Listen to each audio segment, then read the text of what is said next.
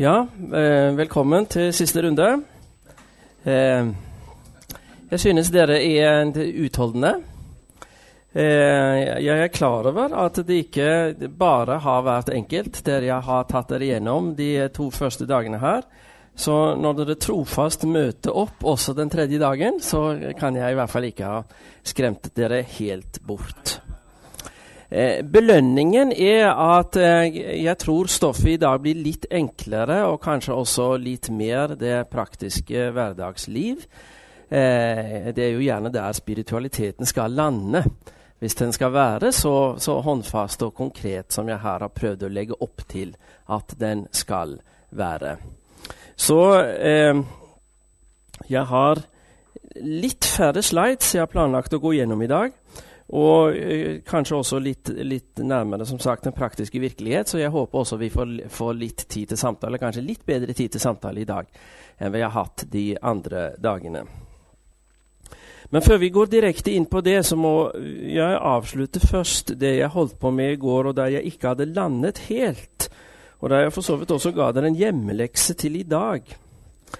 Eh, det som var temaet i går, var jo eh, eh, i hvilken grad den, eh, den inkarnasjonsforståelse som etter min oppfatning må bære en luthersk og økumenisk spiritualitet, hvordan den eh, i vår tid eh, bevares og må komme til uttrykk som samtidskritikk. Eh, fordi den sekulariserte samtid i stor grad har erstattet den absolutte forskjell mellom Gud og det skapte, som ligger til grunn for den bibelske inkarnasjonsteologi, med en eh, med mer immanent orientering av virkelighetsforståelsen, der forholdet mellom ånd og materie på en annen måte blir grunnleggende. Og jeg så jo på litt konsekvenser og implikasjoner av dette, både i eh, forhold til den sekulære modernitetens store tro på. Vi kan kanskje tillate oss å si overtro på teknologiens evne til å løse alle problemer. Og jeg endte opp til slutt med å si litt om hvordan jeg tror det er denne forskyvning i virkelighetsforståelsen som på mange måter har skapt den samlivsetiske debatt vi strever med, og som på mange punkter er en utfordring til, eh, til en klassisk kristen måte å, å, å tenke om ekteskap og, og familie på. Eh, og jeg tror ikke det er tilfeldig at, eh, at den problemstillingen blir sentral, og at det er der eh, debatten kommer. Vi liker ikke alltid det. Vi føler oss på en måte mer hjemme hvis vi kan diskutere inkarnasjon og forsoningsteori og, og, og, og den slags mer spesifikke problemstillinger, spesifikke teologiske problemstillinger. Nå blir vi i stor grad utfordret på samlivsetikken. Det føles i utgangspunktet litt som å spille på bortebane. Eh, men, men, hvis det gjør det, så, så tror jeg vi eh, må tenke gjennom eh, hva som er grunnen til det, og hvorfor vi, vi går inn i dette med, eh, med den følelsen. Fordi eh, jeg tror det er, eh, det er gode grunner til at kristen ekteskaps- og familieetikk står såpass sentralt i Bibelen og den tradisjonelle kristne overlevering som den gjør. Fordi det nettopp forutsetter en inkarnasjonsforankret skapertro, der eh, den måte mennesket blir til på og får sin identitet, nemlig gjennom mor-far-barn-relasjonen, i Bibelen opp, eksplisitt oppfattes som en gudgitt ordning som vernes mot misbruk. To av de ti bud dreier seg om familie- og, og ekteskapsrelasjonen. Eh, og i Det nye testamentet så er ekteskapsrelasjonen også som den eneste mellommenneskelige relasjon eksplisitt utfoldet som en avbildning av forholdet mellom Kristus og menigheten. Og jeg tenker her på, selvfølgelig på, på eh, bibelavsnittet i Efeserbrevet, eh, kapittel 5. Eh, der Paulus utlegger eh, skapelsesberetningen og ekteskapsinnstiftelsen i Første Mosebok kapittel 2. Og så sier han at dette rommer et mysterium. Og her tenker jeg på forholdet mellom Kristus eh, og, eh, og, menigheten. Eh, derfor så tror jeg eh, det faktisk går an å forsvare den tese at på bibelske premisser er ekteskapet et sakrament. Eh, det, er, det, er, en tese så, som, må, som, må, kvalifiseres og presiseres litt.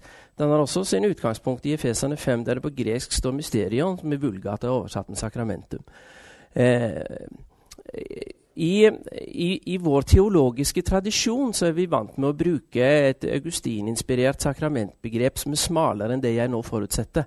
Fordi eh, vi bruker et, eh, et, sakramentbegrep som sier at et sakrament er innstiftet av Kristus eh, for å formidle frelsens gaver. Og hvis en definerer sakramentbegrepet slik, så er ikke ekteskapet et sakrament. For det gir ikke mening å si at ekteskapet er innstiftet av Kristus. På bibelske premisser er ekteskapet innstiftet av Gud i skapelsen før syndefallet. Men eh, det, er, det er likevel en guddommelig ordning som kvalifiseres teologisk ved å være et bilde på forholdet mellom Kristus og menigheten. Og hvis vi tillater oss å utvide sakramentbegrepet noe, slik at det aspektet kan hentes inn, så eh, vil vi kunne si at, at ekteskapet er et sakrament fordi det formidler troen på skaperverkets godhet dette er en guddommelig innstiftet ordning. Ekteskapet er en ordning etter Guds vilje. Og det eh, reflekterer eh, Det reflekterer forholdet mellom Kristus og menigheten. Derfor så tror jeg at når en erstatter den, eh, den, bibelske ekteskapstenkning med sekularismens ekteskapsbegrep, som skiller seg fra det kristne på to viktige punkter Det er ikke kjønnsorientert, og det er ikke livsvarig, eh, så, så, har en så, har en konstruert noe annet som, som, bygger på en annen forståelse av forholdet mellom det åndelige og det fysiske enn det som ligger til grunn for den bibelske virkelighetsforståelse og ekteskapstenkning. Og Den hjemmelekse jeg ga dere til i dag, var å be dere reflektere litt over om dere synes at dette er en meningsfylt måte å, tegne opp rammen om samlivsdebatten på? Eller eh, syns dere jeg er ute på teologiske frihåndskonstruksjoner her? Ja.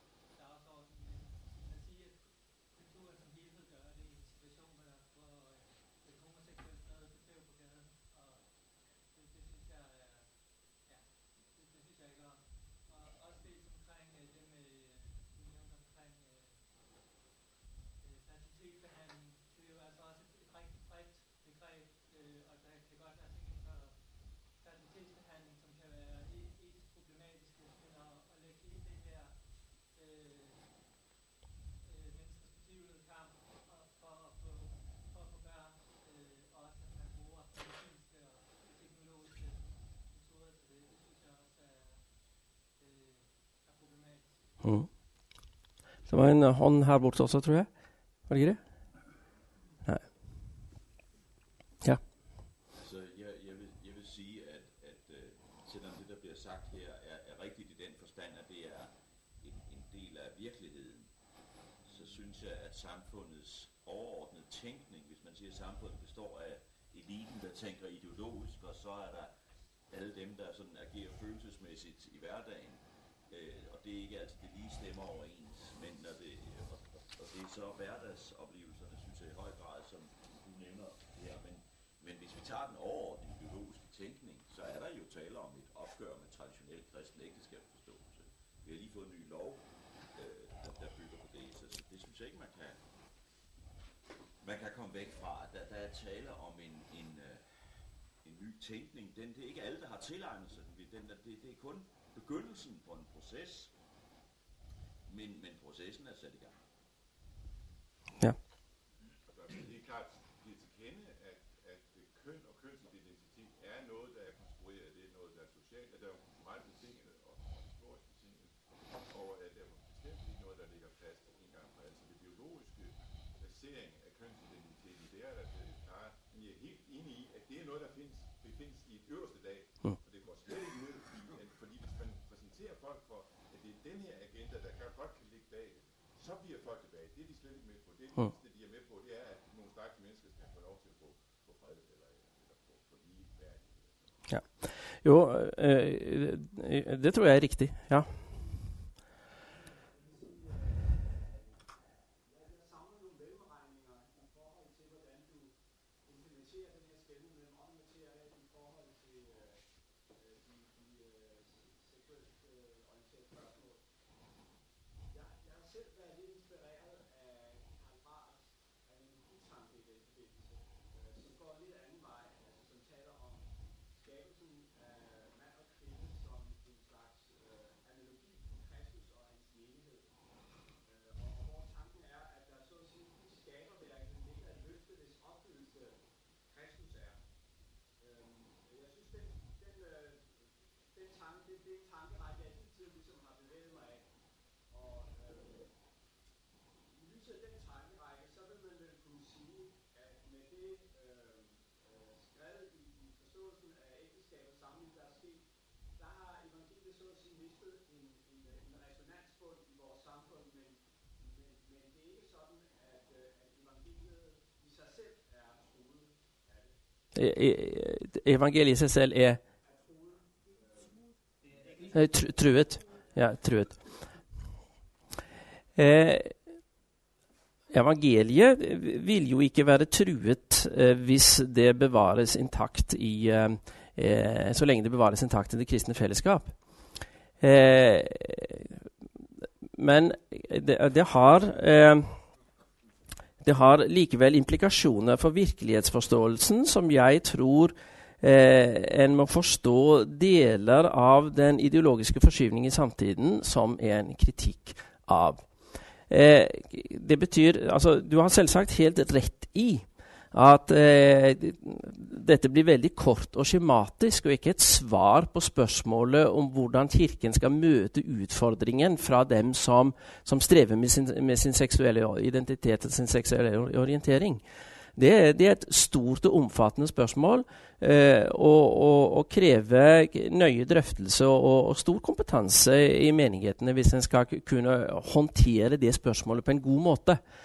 Så, så det er ikke den dimensjonen av det jeg egentlig er ute etter å, å tematisere og problematisere her. Jeg er vel klar over at det jeg her sier blir altfor kort i forhold til den problemstillingen. Det, det jeg er, er ute etter, er, er mer noe i retning av, av det som, det som Asgeir sier her. At det eh, i, i forhold til den overordnede ideologi som ligger bak de nye ekteskapslover vi har fått både i Norge og Danmark, så ligger det en, eh, en, en pro, et programmatisk ønske om å bevege seg bort fra det grunnleggende biologiske som, som en orienteringspunkt i virkelighetsforståelsen. Eh, det tror jeg er relativt lett å påvise. Eh, jeg har sett litt på, eh, på de dokumenter som lå bak den norske endringen i ekteskapsloven, der vi hadde en diskusjon og høring om dette i 2007 og 2008. og Det er relativt enkelt å påvise de ideologiske grunner bak den litt sånn firkantede antidiskrimineringspolitikk eh, som, som ligger til grunn der, som ikke uten videre har åpning for spørsmålet om vi i denne sammenheng også må kunne regne med etisk relevante forskjeller mellom fruktbar, prinsipielt fruktbar og ufruktbar seksualitet. Det er noen mangler i diskusjonen her på de ideologiske plan eh, som jeg tror det kan være grunn til å tematisere, uten at vi dermed har svart på alle spørsmål hvordan dette skal, skal behandles i møte med mennesker som åpenbart, eh, eh, åpenbart strever, og som vi gjerne skal, skal gå en Emmaus-vandring sammen med. Ja. Det virker som om du opererer med en, øh, altså en skelnen mellem det givne i, i skabningen, i skaberværket, biologisk givne på den ene side, og på den anden side det, som mennesker gør med det skabte, menneskelig tankes kapacitet for at manipulere det skabte. Er det ikke netop en immanent skillen i det skabte, og ikke en skaber-skabning? Jo, altså et, et, veldig strengt skille der vil jo, vil jo være eh, den kartesianske ånd-materie-dualisme som, som, gir rom for, for, manipulering, eh, for, manipulering, av det gitte. Jo. Jeg er enig i det. Eh, det er en annen måte å tenke på enn vil jeg si, enn den bibelske virkelighetsforståelse. Eh, som, utgang, som, forstår Guds nærvær som gitt i, i det fysiske og det åndelige på parallellvis.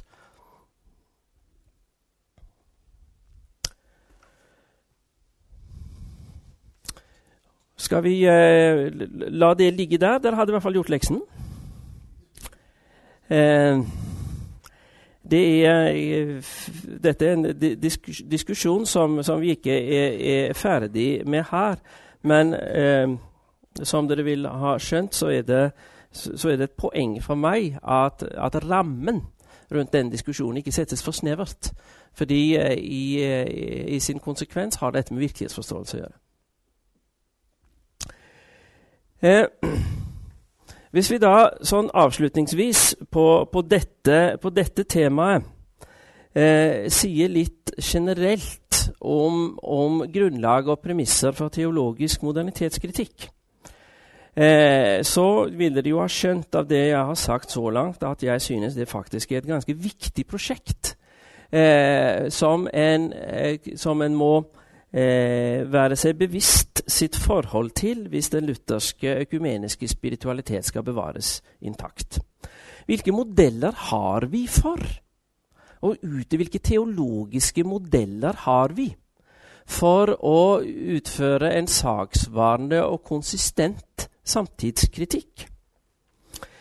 Vel, ut fra temaformuleringen som jeg har gitt her, så skal vi jo være gode lutheranere. Og da er det jo veldig nærliggende å ta utgangspunkt i den lutherske to-rike-lære. Som, eh, som, som, snakker om eh, den eh, verden og kirken som to størrelser som begge står under Guds kontroll. Og Guds bud, men der målsettingen for virksomheten i de, eh, i de to riker ikke er den samme. Det er imidlertid ikke uten videre enkelt å skulle drive teologisk modernitet på grunnlag av den lutherske torikelære, for den har med seg mye ideologisk bagasje. Og er eh, erfaringsmessig mange ganger blitt misbrukt.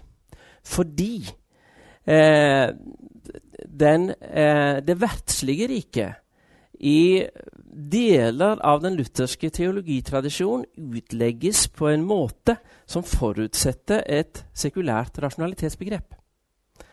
Eh, og vi får hele egenlovmessighets- eller eigengesettlichkeitsdebatten. Eh, eh, som jo f.eks. var ramme rundt mye av bruken av torikelæren i, i møte med nazismen. Eh, der flere gode lutheranere sa at vel, ok, det er kanskje ikke så bra dette med nazismen, men det verdslige skal jo utfoldes på sine egne premisser. Og, og, da må vi jo ha en viss forståelse for det. Jeg vil mene at det er et misbruk av den lutherske torikelære, fordi den lutherske torikelære er forankret i en bibelsk virkelighetsforståelse der gudsrelasjonen er rammen om begge rikene. Altså på Luthers premisser og Augustins. Dette er jo i opphavet Augustins lære. eh, både på Luthers og Augustins premisser, så er det verdslige regimentet ikke sekulært. Men det verdslige regimentet er uttrykk for et eh, er også uttrykk for en gudsrelasjon med en annen målsetting. Eh, og derfor andre virkemidler enn det kirkelige, eh, åndelige området. Men likevel eh, på, på, disse, på, disse, premisser et eh, eh, ikke-sekulært, et teologisk fundert begrep om verdslighet. Eh, dette dukker opp, for nå å relatere det til, til ekteskaps- og, og samlivsetikken iblant, fordi det sies iblant som, som, som, et forsvar for en viss teologisk romslighet i møte med ekteskapsutviklingen at Luther sa om ekteskapet at det er en verdslig ordning. Og det sa han nok. Men når Luther sier verdslig ordning, så forutsetter han ikke et sekulært virkelighetsbegrep. Luther forutsetter at verden er Guds sted. Og derfor så ligger den, eh, den bibelske eh, forståelse av Guds nærvær også til grunn når, når en innen den luthersk-augustinske tradisjon vil, vil, vil, snakke om verden og reformasjonen forstår ekteskap som en verdslig ordning. Det betyr ikke på Luthers premisser at den overlater den sekulære fornuft. Eh, blant annet fordi den eh, deler av protestantismen har oppfattet den, eh, den, den, den lutherske torikelære som for passiv i, i, forhold til møtet med samtidens utfordringer, så har et, eh, så har en fått alternative måter å utforme en politisk teologi på, og i en, og i en retning eh, som, har, eh, som, har, fått en viss interesse, det en kaller for radical orthodoxy. Og det var noen her i, i går eller forgårs som spurte meg om eh, Nei, det var vel i går. Eh, etter foredraget, når, når den, når den eh, form for teologisk samtidskritikk som, som, jeg legger opp til, det, er det et forsøk på, på å Eh, implementere radical orthodoxy i, i, eh, i en luthersk kontekst. Og i noen grad er det kanskje det. Jeg vet ikke hvor godt dere kjenner radical orthodoxy. Det er i utgangspunktet en retning som har sin bakgrunn i, i uh, anglikansk teologi. Men det som er poenget med den i denne sammenheng, er at den forstår moderniteten som sekularisert teologi. Eh, og mener at modernitetens forståelse av seg selv som en sekularitet som kan stå på sine egne ben, det er modernitetens uh, overtro uh, på seg selv. Uh, all virkelighetsforståelse er teologi. all virkelighetsforståelse forholder seg til Guds relasjon. Det eneste forskjellen er om man gjør det bevisst eller om man gjør det ubevisst. Og det er ingen fordel om man gjør det ubevisst, slik deler av sekulariteten gjør det. Derfor så vil radical orthodoxy fastholde gudsrelasjonen som avgjørende for samfunnsforståelsen, og gjør energiske forsøk på å bringe det inn. Ikke bare i en indre teologisk debatt, men også i, eh, med et bud på, på en, på en eh, politisk helhetsforståelse eh, som, kan, eh, som, kan, være relevant i, eh, i, i en, større, i en større sammenheng. Det som er problemet med, med, denne måten å tenke på, den forsøker å ta utgangspunkt i Augustin og Thomas Aquina, som er for så vidt informert om en torikelæretradisjon, er jo at den kan komme til å legge såpass fyldige teologiske premisser for sin forståelse av verdsligheten at det, det politisk at, at, eh, at troen blir redusert til en form for politisk utopi. Altså, eh, Skillet mellom rikene blir i realiteten veldig svakt. Eh, det kan en forstå, for radical orthodoxy er en reaksjonsbevegelse i forhold til en tradisjon. I, eh, i, protestantisk og for så vidt også i katolsk teologi, som har sett skillet mellom rikene veldig tydelig. Eh, og dermed gitt seg selv en veldig stor frihet til å utforme det politiske og verdslige på sekularitetens premisser. Og her har radical orthodoxy sett, sett, behovet for å dra i bremsen og si at det er på teologiske premisser, eh, som i denne sammenheng også er, er rasjonalitetens premisser, så, så, så, ligger det også et teologisk fundament for det politiske. Men eh, eh hvis en drar veldig sterkt i den bremsen, så vil det politiske og eh, det, eh, det, åndelige eh, riket falle sammen Eh, og da, da havner en i en form for eh, postmillennialistisk utopisme, eh, som heller ikke er, eh, er, er, er bibelsk og riktig. Jeg tror det er, gode grunner her til å etterlyse en teologisk modernitetskritikk som er teologisk informert, og dermed kritisk i forhold til samtiden, som jeg har forsøkt å utvikle det her, men som samtidig ser at vi trenger teologisk begrunnelse for religiøst mangfold. Og det henger sammen med at troen trenger et frihetsrom for å bli til. Tvang til tro er dårers tale. Eh, og eh, Derfor er religionsfrihet på disse premisser å forstå som et forsvar for religiøs pluralisme som i sin syvende og sist er teologisk begrunnet. Troen blir til ved at evangeliet forsøker å formidle Guds kjærlighet til oss på en slik måte at troen kan bli til i frihet. Og Hvis det er det som er utgangspunktet, så må det gis et rom for vantro som er reelt. Eh, vi trenger en teologisk forankret begrunnelse av religionsfriheten.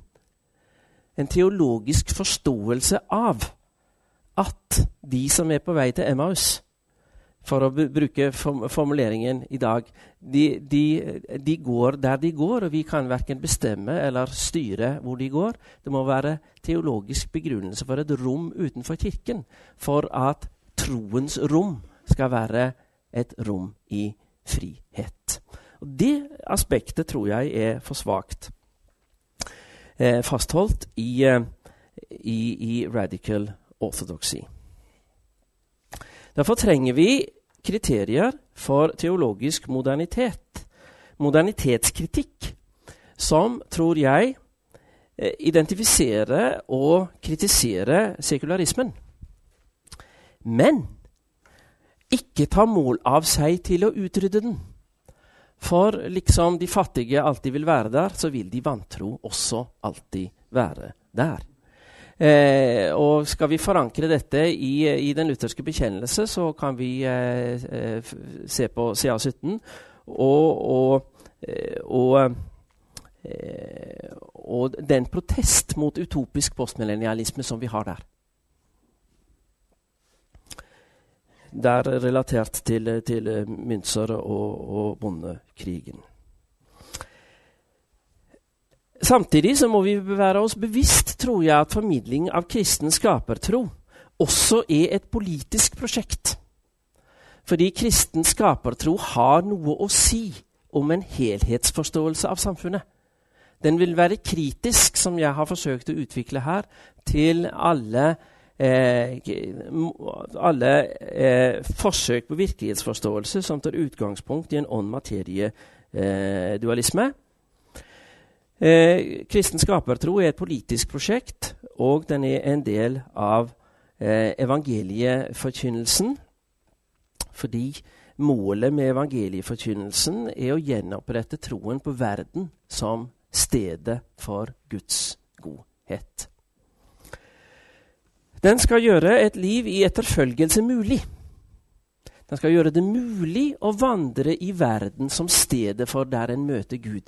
Men den skal ikke gjøre et liv i etterfølgelse ukontroversielt, i den forstand at troen påberoper seg at dette er rasjonelt entydig. Vi vandrer i tro og ikke i beskuelse. Vi, eh, fundamentet ligger i et tillitsforhold, ikke en transparent rasjonalitet som kan begrunnes entydig på alle måter.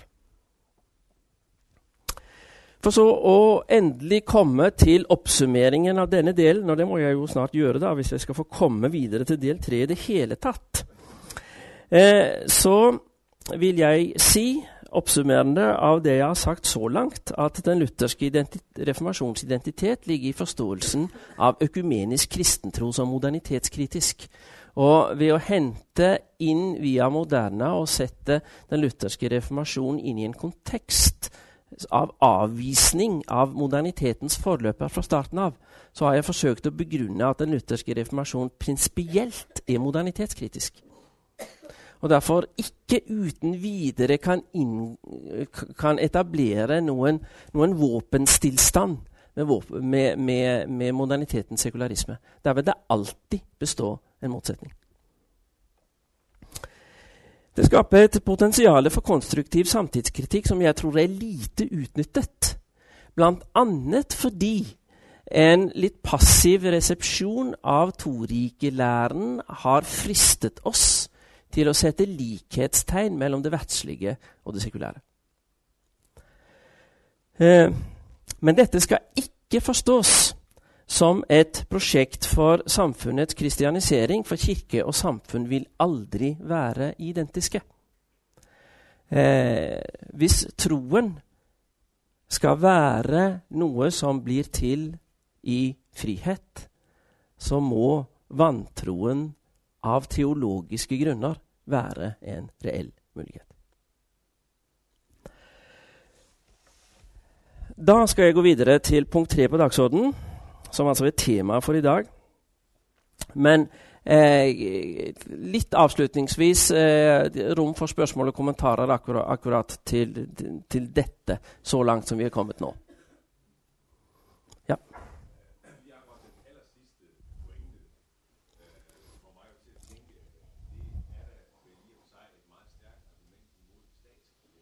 Ja. Ja, men jeg, jeg tror det er et godt argument for, mot statskirke. Eh, og, og, og jeg tror at statskirke aldri har vært noen god idé. Eh, den, det er lettere å forsvare den på konstantinske premisser. Eh, fordi eh, da var jo tross alt stat og kirke i noen grad atskilt organisatorisk. Eh, slik at kirken i hvert fall i, i prinsippet og i teorien i middelalderen hadde et rom for å kunne kritisere staten. Altså den, den oppfattet eh, seg selv som, som i noen grad noe annet enn staten. Men eh, på den lutherske statskirkelighetspremisset så blir dette, blir dette, tror jeg, ganske problematisk. Det var, det, var en, det var en nødløsning som der er lett å reise tungtveiende teologiske argumenter mot. ja. Jeg synes, at Grundtvig har leveret det teologiske øh, for, at vantroen altid skal være der. Så jeg, jeg forstår ikke helt, at du, du mener, at, at det er vi skal til dyrke fra af. Nei, altså det, det, det er kanskje noe vi trenger mer av i Norge, der vi ikke leser så mye Grundtvig som dere gjør i Danmark. Eh, nei, altså det var, noe, det var ikke noe polemikk mot Grundtvig i det, det jeg har sagt der. Det kan være vel internalisert hos alle i denne forsamlingen i mye større grad enn vi er i en norsk kontekst. Det kan godt hende. Øh.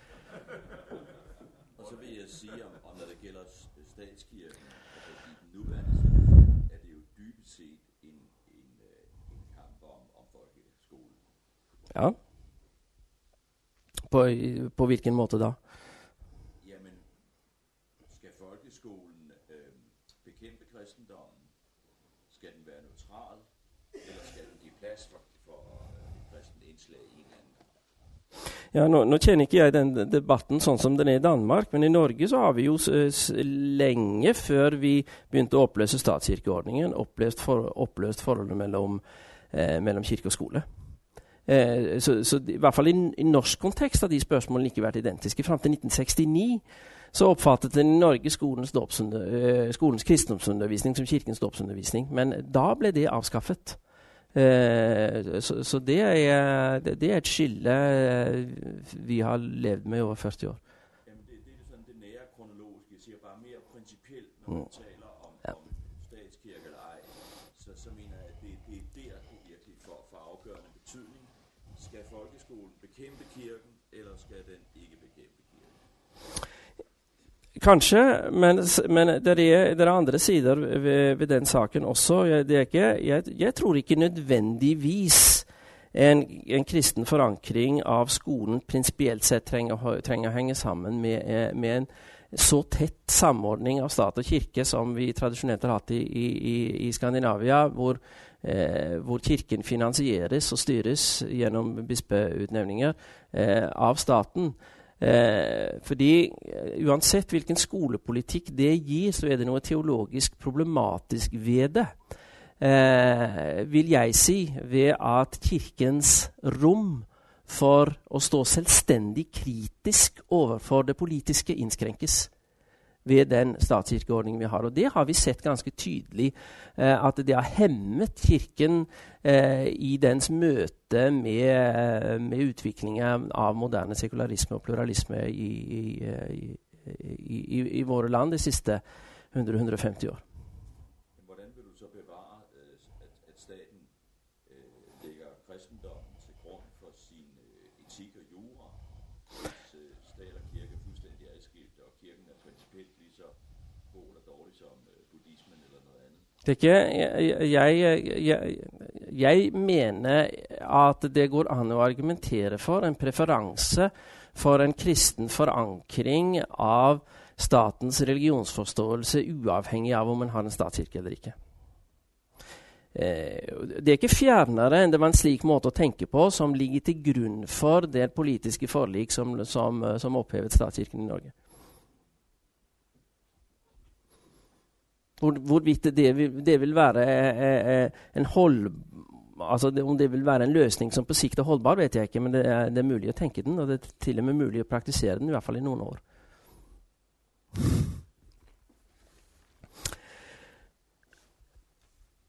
Da går vi videre, og jeg begynner så vidt på det som egentlig er, er dagens ø, hovedtema. Jeg vil liksom føle meg litt mer vel hvis vi i hvert fall har begynt på det, før, uh, før, vi, uh, før vi, kommer til siste, siste time.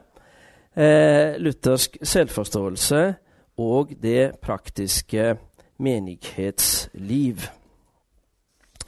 Eh, dette er sikkert ting som dere har bedre greie på enn meg, eh, som har min pastorale praksis hovedsakelig fra japanske menigheter. og Det er mye godt å si om de, men de er på mange punkter forskjellige fra den skandinaviske folkekirkelighet. Eh, så, eh, men jeg, jeg, kan fall eh, jeg kan i hvert fall innlede til en samtale. Så ser vi hvor vi lander. og jeg, for, for, meg så er det for så vidt viktig eh, å ha med dette, fordi det, det gir en, en, utfoldelse av det litt mer prinsipielle jeg har forsøkt å snakke om til nå, med, med henblikk på, på, det hverdagslige kristenliv. Og det er der vi må lande hvis det i det hele tatt skal være relevant. Eh, Eh, det var denne tittelformuleringen som jeg faktisk var litt stolt av. Som jeg sa, 'Levende lutherske lokalmenigheter' med de fire underpunktene liturgi, lære, ledelse og lekfolk. Eh, hvis dere studerer den formuleringen veldig nøye, sammen med den som, fore, som er forelagt dere i kursprogrammet, så vil dere se at jeg har gjort en liten endring. Eh, da jeg sendte tittelen til eh, til dette, så det, jo, begynner jo nå å bli ganske lenge siden, så tok jeg simpelthen tittelen fra et foredrag om dette som jeg har holdt for noen år siden. Jeg har forberedt meg på ny, altså, men tittelen stammer derfra. Men da jeg så litt nøyere på det, så endret jeg på rekkefølgen. For i det som dere har, eller det som jeg sendte, så står det 'lære, liturgi, ledelse, lekfolk'. Og jeg har kommet til at disse må snus. Det er liturgien, det er den praktiske trosutøvelse, som er det grunnleggende. Og så er læren refleksjon over det. Eh, eh, og det eh, jeg, skal si, jeg, skal si, litt mer om det, men jeg, jeg tror det faktisk er en, eh, en, eh, en grunnleggende orientering som er viktig å være seg bevisst. Som et innspill til det problem som Ove Wikstrøm tegnet for oss i sin forelesning på onsdag. Da han snakket om det at teologisk utdannelse kan drives på en slik måte at den intellektuelle forståelse og det praktiske trosliv faller helt fra hverandre. Og så får han en intellektualisert teologi uten praktisk relevans, fordi den står på sine egne ben. Eh, det vil jo jeg si er veldig uheldig. Og i, i, motstrid med alt som jeg her har forsøkt å si om, eh, om en, en, luthersk, økumenisk kirkelig spiritualitet. Og jeg tror at, at motstrategien der må være å forstå den teologiske refleksjon som forankret i det praktiske kristenliv i bønn og gudstjeneste. Det er eh, bønnen, bekjennelsen, synsbekjennelsen og trosbekjennelsen som er troens grunnspråk. Eh, og, og, det er der vi må begynne å slutte. Og så får vi da i, eh, i studerkammeret reflektere over hva dette betyr. Hvorfor vi gjør det vi gjør, og hvilke implikasjoner eh, det har. Men eh, det praktiske trosliv er fundamentet og, og, må få være det hele, hele tiden. Og det syns jeg for så vidt var godt ivaretatt, slik, slik, programmet for dette etterutdanningskurset var lagt opp. Fordi det er rammet inn av, uh, av tidebønn, bibelmeditasjon og, og, den gudstjenesten vi hadde i går, i går, som en integrert del av helheten. Og sånn må det være. ja.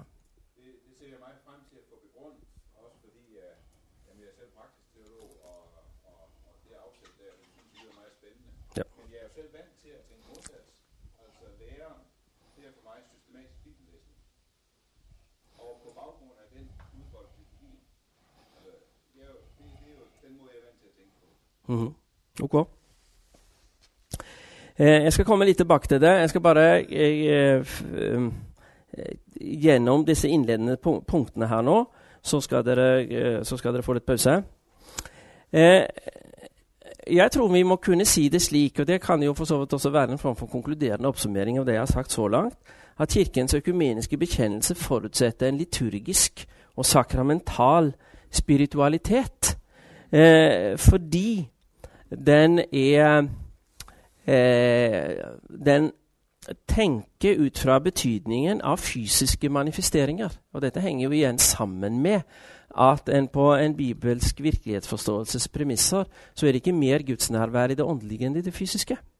Og Derfor er det vi sier og det vi gjør, fordi vi sier og gjør det, eh, betydningsfullt. Eh, og, ikke, eh, og ikke bare det vi tenker. Og vi er avhengige av tradisjonsbundne metaforer. Derfor bruker vi bibelspråk i liturgien, i gudstjenesten. Eh, troen kan ikke finne opp sitt språk på nytt.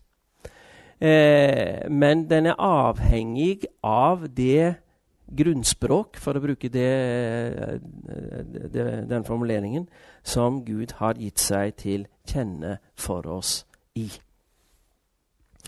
Når en med denne bakgrunn nærmer seg den lutherske bekjennelse, så syns jo det, jeg det er interessant å, å, reflektere litt over det forhold at når Confessio Augustana artikkel 7 skal si noe om den kirkelige enhet og kirkens vesen, hvordan gjør den det? Jo, den gjør det ved å gi et enkelt referat av en kristen gudstjeneste. De helliges forsamling, som er samlet til forkynnelse av evangeliet forvaltning av sakramentene. Og det er ikke tilfeldig at det gis som et gudstjenestereferat, for det er konsipert som en sammenfatning av referatet av den gudstjenesten i den første kristne menighet, apostelgjerningene 242. Eh, som, som, veldig tydelig eh, skinner gjennom formuleringen som vi har i, i Augustana eh, artikkel 7. Kirken ha sin identitet i det den gjør når den er samlet om ord og sakrament, altså i gudstjenesten. Og Derfor så må vi kunne si at uh, uansett hvor kreative vi, vi, vi, ønsker å være, og iblant så skal vi jo være litt kreative, så er det et element av liturgisk konservatisme som er saklig nødvendig i Den kristne kirke. Fordi vi kan ikke finne opp evangeliet og sakramentene og bønnene og trosbekjennelsen på nytt hver gang vi samles. Da tar vi eh, pause til kvart over.